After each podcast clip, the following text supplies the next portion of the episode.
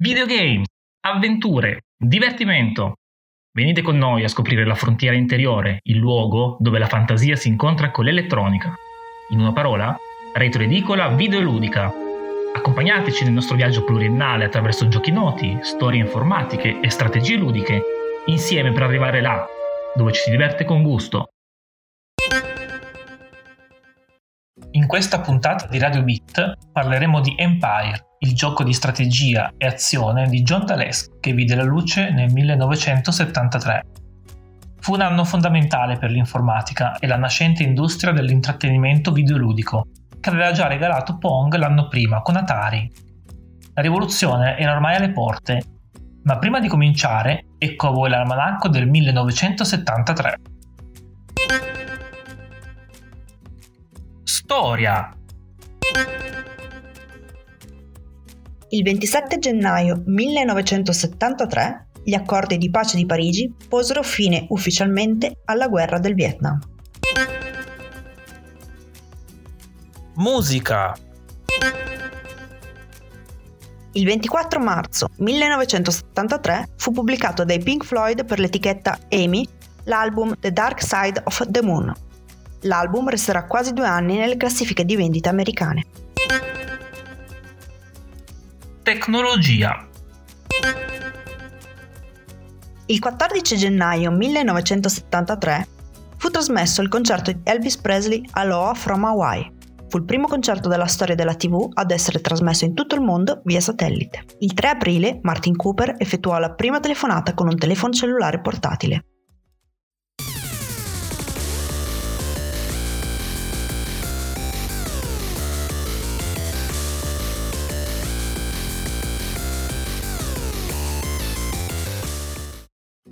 Mentre i cabinati di Atari stavano cambiando il modo di giocare agli arcade e introducendo i videogiochi ad un vasto pubblico di tutte le età e gradi di scolarizzazione, in alcuni istituti universitari del Nord America era nata una seconda rivoluzione più silenziosa eppure non meno importante. L'introduzione dell'informatica, come logico attendersi, era avvenuta negli istituti di ricerca e nelle università ed è proprio in questi luoghi che era nata l'avanguardia dei creatori di videogiochi i primi erano stati degli esperimenti realizzati da matematici e costruttori di computer. Alan Turing, ad esempio, già subito dopo la seconda guerra mondiale, si era misurato con gli scacchi nel tentativo di costruire un algoritmo per consentire ad una macchina di battere un giocatore umano. La macchina che doveva eseguire il suo programma ancora non esisteva e infatti Turing si era dovuto accontentare di creare un algoritmo e eseguirlo personalmente, ragionando ed agendo come il computer che non aveva ancora a disposizione. Poi erano arrivati altri esperimenti, spesso a metà tra il marketing e l'esplorazione di nuove potenzialità dell'informatica. Bertie the Brain, Oxo, Nimrod, Tens for Two erano delle invenzioni create espressamente per stupire e intrattenere il pubblico, mostrando i progressi della tecnologia. Non stupisce quindi che siano stati ricercatori e docenti universitari a ideare, dirigere ed eseguire i primi prototipi di giochi elettronici. Eppure, il 1973 aveva in serbo una sorpresa che avrebbe cambiato tutto. L'informatica stava facendo enormi passi avanti e finalmente l'accesso ai computer non era più un appannaggio dei docenti. Gli studenti, seppur con certi vincoli, potevano accedere ai terminali e iniziare a programmare. Potendo sperimentare e avendo a disposizione strumenti sempre più potenti, gli studenti, talvolta insieme agli loro insegnanti, si chiesero che cosa avrebbero potuto fare di creativo. Cosa potevano inventarsi su che progetti potevano indirizzare la propria immaginazione. La risposta fu, per lo più, giochi elettronici. Il 1972 era passato alla storia come l'anno di Pong, l'anno dell'inizio della conquista del mondo da parte degli arcade a gettoni, delle sale giochi e dell'ascesa fulminea e imprevedibile di Atari come leader mondiale. Quello successivo, il 1973, sarebbe stato un altro punto di svolta, il momento in cui i giovani studenti iniziarono a pasticciare con i computer e a gettare molti dei semi di quella che sarebbe diventata la futura industria dei giochi per computer. La rivoluzione ha un nome e un logo preciso, Plato, Università dell'Illinois. A questo punto però dobbiamo fare un salto indietro nel tempo. Durante la seconda guerra mondiale gli Stati Uniti avevano dovuto fare una grande campagna di reclutamento di coscritti e avevano fatto massiccio ricorso all'addestramento tramite proiezioni di filmati. Questo sistema aveva dato i suoi frutti e alla fine della guerra aveva influenzato in modo radicale i metodi educativi. Con il lavoro del comportamentalista e filosofo Skinner, una delle personalità più influenti della prima metà del Novecento, i sistemi educativi subirono una peculiare evoluzione. Skinner dedicò tutte le sue energie a ideare, promuovere l'educazione attraverso il rinforzo positivo, anche usando apposite apparecchiature meccaniche ideate per aiutare gli studenti a imparare facendo. Alla base del sistema di Skinner c'era l'idea che il comportamento degli studenti non fosse che il risultato della loro storia di rinforzi, ossia delle volte che avevano esibito un comportamento desiderabile e che questo era stato premiato, incoraggiandoli quindi a ripresentarlo. L'arrivo dell'informatica fu decisamente tempestivo. I limiti delle apparecchiature meccaniche costruite da Skinner potevano essere abbattuti e superati facilmente dai nuovi computer. Anche grazie alla sua capacità di promuovere e divulgarle, le idee di Skinner erano popolari e molte grandi aziende si cimentavano nel testare i sistemi per il programma di learning con l'informatica. Per esempio, IBM nel 1963 aveva promosso nello stato di New York alcuni studi che erano culminati con uno dei primi giochi per computer, The Sumerian Game, un gioco di strategia in cui gli studenti delle classi elementari erano chiamati a vestire i panni di un antico re sumero e decidere come usare in modo strategico le risorse a disposizione per alimentare la popolazione e incrementare l'economia. Anche nell'Università dell'Illinois ci si era a lungo interrogati sulle possibilità di costruire dei sistemi informatici per aiutare gli studenti ad imparare. I vari progetti che erano stati elaborati, però, non avevano convinto ed erano stati scartati, fino a quando un brillante ingegnere, Donald Bitzer, non era stato coinvolto. Bitzer aveva ideato un sistema con un terminale collegato al computer locale e dotato di una tastiera speciale e un televisore come display. Per i limiti di memoria dell'ILIAC 1, il computer costruito dall'Università dell'Illinois, il numero massimo di utenti che potevano collegarsi contemporaneamente era, almeno inizialmente, 2. Il lavoro di Bitzer prese il nome di Plato, Programmed Logic for Automatic Teaching Operation, e convinse al punto che il progetto venne approvato e sottoposto a nuove revisioni e migliorie nelle due successive versioni. Nel 1972, anno di implementazione di Plato 4, nel resto degli Stati Uniti gli studenti avevano a disposizione soprattutto delle telescriventi collegati a sistemi in time sharing e dovevano programmare sui propri quaderni, salvare il proprio lavoro su schede perforate e visualizzare l'output del proprio lavoro stampato su rotoli di carta. Nell'Università dell'Illinois, soprattutto grazie al lavoro di Bitzer, erano come su un altro pianeta. Grazie ad una donazione, il sistema Plato poteva gestire fino a un centinaio di utenti contemporaneamente collegati al CDC 170 di Control Data Corporation. Plato 4 dava agli studenti dei monitor al plasma, di cui Bitzer era stato coinventore, con una risoluzione di 512 x 512, traslucenti e capaci di sovraimprimere caratteri e grafica arancione a delle immagini provenienti da microfiche. I terminali erano inoltre dotati di capacità di sintetizzazione di suoni e voce, e accesso a una libreria di microfiche e di brani audio e registrazioni vocali. Da ultimo, i video avevano la funzionalità touch, perché gli sviluppatori di Plato avevano immaginato che agli studenti sarebbe piaciuto di più toccare il monitor che interagire con la tastiera. Ma non basta. Con le dovute autorizzazioni, qualsiasi utente poteva scrivere autonomamente delle lezioni con il linguaggio Tudor. Si trattava di un linguaggio semplificato rispetto al Fortran e all'Assembly con cui era stato scritto. Più facile da imparare e da usare, pensato in modo specifico per applicazioni multimediali e dotato di funzioni di parsing e di valutazione dell'input fornito dall'utente. Nelle intenzioni dei suoi progettisti, Tudor avrebbe dovuto essere uno strumento potente e facile da usare per creare velocemente corsi aggiuntivi senza dover ricorrere ogni volta a costosi programmatori altamente qualificati. Tudor, nelle intenzioni dei suoi sviluppatori, doveva essere un applicativo d'autore, ossia un software pensato per creare comunicazioni multimediali, le lezioni appunto. La sua evoluzione in un più versatile e potente linguaggio generale non era stata pianificata, ma aveva aperto la strada a interessanti sviluppi. Con un sistema informatico così avanzato, gli studenti avevano la possibilità di studiare qualsiasi materia attraverso i corsi preparati dai docenti. Dalla matematica alla lingua inglese, da chimica a geografia, I terminali di Plato, con suoni, registrazioni audio e schede, potevano spiegare all'alunno la materia e poi chiedere allo studente di verificare la comprensione attraverso quiz ed esercizi. Ma gli strumenti così tecnologicamente avanzati e flessibili finirono per essere una tentazione irresistibile per gli studenti, che non sempre erano così interessati ai corsi da non chiedersi che altro avrebbero potuto fare. Uno dei primi che cedettero alla tentazione fu John Dalesche, Daleschi era uno studente dell'Università dell'Iowa e nel suo istituto era stato installato un terminale connesso al sistema Plato dell'Università dell'Illinois. Non era un novellino da programmazione ed era quello che oggi chiameremmo un nerd.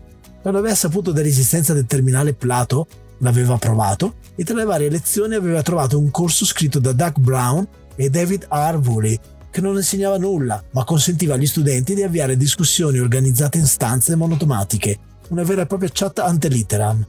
L'incontro con Tolkomatic, così si chiamava il corso di The Brown e di Woolley, spinse Daleschi a trascorrere molto tempo sul terminale Plato e a domandarsi che altri utilizzi sarebbero stati possibili con un po' di fantasia e le sue conoscenze di programmazione. Nei vari corsi che seguiva ce n'era uno che richiedeva agli studenti di sviluppare un progetto con Tudor. Daleschi non ci aveva pensato subito, anzi inizialmente aveva deciso di fare un progetto del tutto ordinario e noioso, proprio come la maggior parte dei progetti degli studenti. Ma quando si imbatté nei primi giochi, principalmente versioni elettroniche dei giochi da tavolo e comunque programmi con cui gli studenti potevano solamente sfidarsi in partite uno contro uno, cambiò immediatamente idea e pensò a qualche cosa di decisamente più ambizioso e divertente. Uno dei più grandi limiti per chi doveva sviluppare lezioni su Plato era la memoria. Il sistema ne aveva una quantità limitata e gli studenti dovevano chiedere l'autorizzazione per ottenere il lesson space, lo spazio sul disco. Inoltre, i guardiani del sistema erano sempre a caccia dei programmi clandestini, i corsi che in realtà erano giochi, e quando li trovavano spesso li cancellavano per recuperare spazio e liberare le risorse del mainframe per attività più istituzionali. Per ottenere lo spazio su disco, Daleschi decise quindi di parlarne con un'altra persona che aveva avuto modo di conoscere tramite Plato. Si trattava di un tecnico dell'Università dell'Indiana di nome Silas Warner. Per convincerlo a dargli il lesson space, Daleschi spiegò a Warner nei dettagli il suo progetto. Qualche cosa di molto più di un gioco da tavolo a due giocatori, un mondo virtuale persistente nel quale gli utenti potevano competere gestendo le risorse del proprio pianeta, il commercio e costruendo flotte per dare battaglia agli avversari, dando comandi e assistendo in tempo reale all'evoluzione della partita. Warner, che si era da poco laureato in chimica, ma era rimasto nell'università come programmatore, conosceva bene Plato. Mostrando un debole per i giochi, cosa che poi lo avrebbe spinto a comprarsi un Apple II e mettersi a programmare videogame e programmi per la software house Muse, e lasciare per sempre il proprio marchio nella storia de- con Wolfenstein, Warner accettò volentieri di dare una mano ad Aleschi. Non solo gli diede il lesson space tanto agognato, ma fornì anche degli input per migliorare il progetto dello studente. Completato in 5 giorni, il tempo rimanente prima della scadenza per produrre il progetto di programmazione, il gioco di Daleschi venne chiamato Empire ed era qualche cosa di mai visto prima. Fino a 8 giocatori potevano sfidarsi in un gioco di strategia e azione in tempo reale, costruendo astronavi e mandandole a combattere, scambiando risorse e potenziando l'economia del proprio pianeta. Il gioco piacque e moltissimi studenti lasciarono perdere i propri corsi per dedicarsi ad Empire. Il successo e gli ulteriori feedback ricevuti convinsero Daleschi e Warner della necessità di migliorare il gioco e per farlo si diedero appuntamento nel laboratorio dell'Università dell'Illinois, proprio lì, dove era nato Plato e dove gli studenti avevano a disposizione il maggior numero di terminali. Fu la prima e ultima volta che i due si incontrarono. Osservarono gli studenti dell'Illinois mentre giocavano ad Empire. Iniziarono a discutere su come migliorare il gioco e si separarono. Quando tornarono nelle rispettive università, continuarono a rimanere in contatto e a lavorare su una nuova versione di Empire, la seconda. In Empire 1, i giocatori dovevano costruire le astronavi e mandarle verso i pianeti avversari per fare commercio o per combattere. Quando le astronavi di due giocatori diversi si incontravano, il combattimento era completamente automatico. Daleschi sentiva la necessità di migliorare queste meccaniche e diede una svolta al suo gioco. Scritto nell'agosto del 73, Empire 2 era incentrato soprattutto sul combattimento tattico tra astronavi, in cui al massimo 50 giocatori, divisi in 8 squadre, dovevano scontrarsi a colpi di siluri, eseguendo finte e manovre evasive. I giocatori non dovevano più preoccuparsi delle risorse e della gestione dei pianeti, la loro attenzione era dedicata interamente all'unica astronave che dovevano controllare e che avevano a disposizione per fare la differenza e portare la propria squadra in vantaggio su quelle avversarie. Il sistema, in time sharing, aveva dei limiti intrinseci. Ogni utente aveva a disposizione una porzione limitata della capacità della CPU. Per i corsi veri, i programmi scritti in tutor che avevano come scopo quello di insegnare agli studenti le materie scolastiche, non era un problema dover dividere il tempo macchina con gli altri alunni. Per i giocatori di Empire, al contrario, il programma metteva a dura prova il sistema. Ogni terminale era connesso al mainframe con un modem a 1200 baud. In intense situazioni di combattimento con tante astronavi e siluri a video, le videate potevano impiegare anche un paio di secondi per essere aggiornate, azione che, comunque, veniva compiuta automaticamente ogni 10 secondi o dopo aver compiuto un certo numero di mosse. Per tutti questi motivi, i più scaltri e abili avevano dovuto imparare a combattere con quello che avevano a disposizione, cercando di utilizzare a proprio vantaggio la lentezza e i limiti tecnologici dei terminali. Alcuni studenti si erano accorti che, loggando nel sistema diverse ore prima dell'inizio della partita e rimanendo inattivi, ottenevano la precedenza su chi si collegava più tardi, all'ultimo minuto. Questo lungo le code davanti ai terminali, presidiati da studenti in paziente attesa dell'inizio di una partita in cui avrebbero avuto un notevole vantaggio, dato la priorità da parte della CPU sugli avversari meno previdenti. I limiti tecnologici dell'aggiornamento dei terminali e della lentezza di comunicazione con i mainframe, al contrario, finirono per creare nuove opportunità per i giocatori più smaliziati, che svilupparono e claudarono una serie di tattiche basate sull'incompletezza delle informazioni visualizzate a monitor. Per via dell'aggiornamento del video, infatti, era possibile che un giocatore finisse per sparare dove la nave avversaria era stata visualizzata, ma dove ormai non si trovava più. Manovre rapide e imprevedibili, finte e contrattacchi, decisioni fulminee e rapidità di digitazione, nei momenti più concitati, divenivano necessari per combattere con i più abili giocatori, capaci di prevedere le manovre evasive dell'avversario e lanciare velocemente dei siluri proprio dove si immaginavano che il nemico avrebbe virato per schivare e contrattaccare. Empire 3, scritto verso la fine del 73, era un'ulteriore netta evoluzione del gioco di Daleschi. L'influenza di Star Trek, la serie televisiva ideata da Gene Roddenberry, era evidente sin dalla schermata introduttiva, disegnata da Warner e raffigurante l'astronave Enterprise. Con sette squadre di giocatori e una fazione neutrale di giocatori non schierati, senza vincoli d'azione, Empire 3 aveva una mappa stellare più grande, una fisica migliore, un codice più solido e performante e dava ai giocatori non solo i siluri, ma anche i phaser e una telecamera migliore, che teneva sempre l'astronave attiva al centro dello schermo.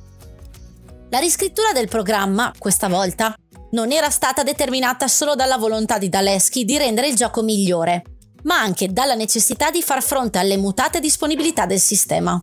I gestori di Plato, infatti, si erano resi conto che il mainframe era stato preso d'assalto da orde di studenti che il più delle volte avevano dedicato il proprio tempo a giocare e non a seguire dei corsi.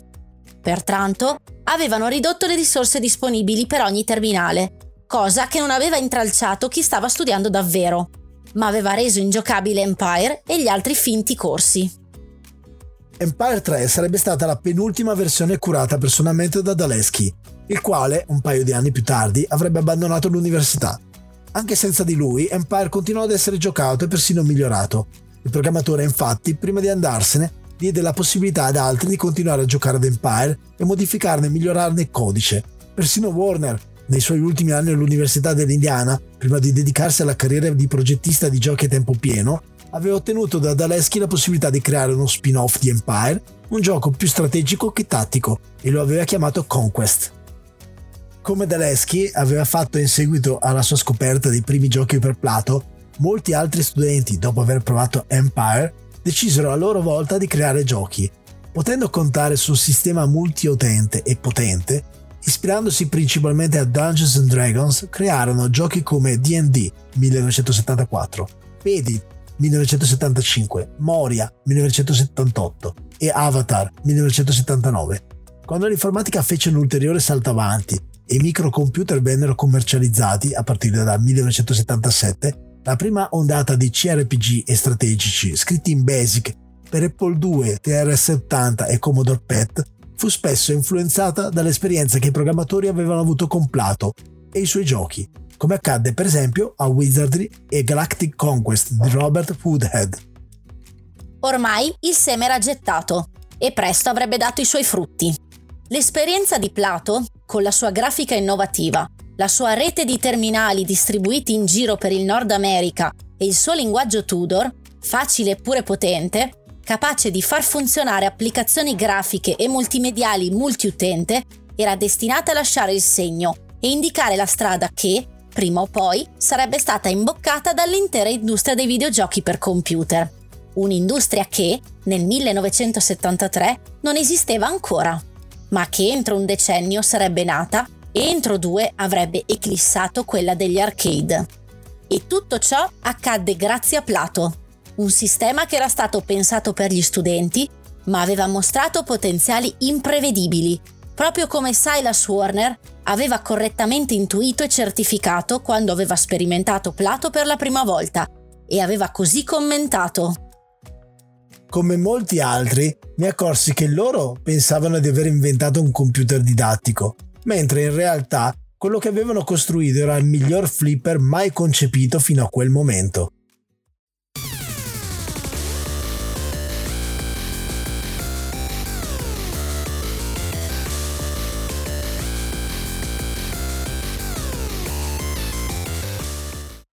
Questo era Radio Beat, racconti di cultura videoludica. Radio Beat è una produzione di Associazione Retroedicola Videoludica.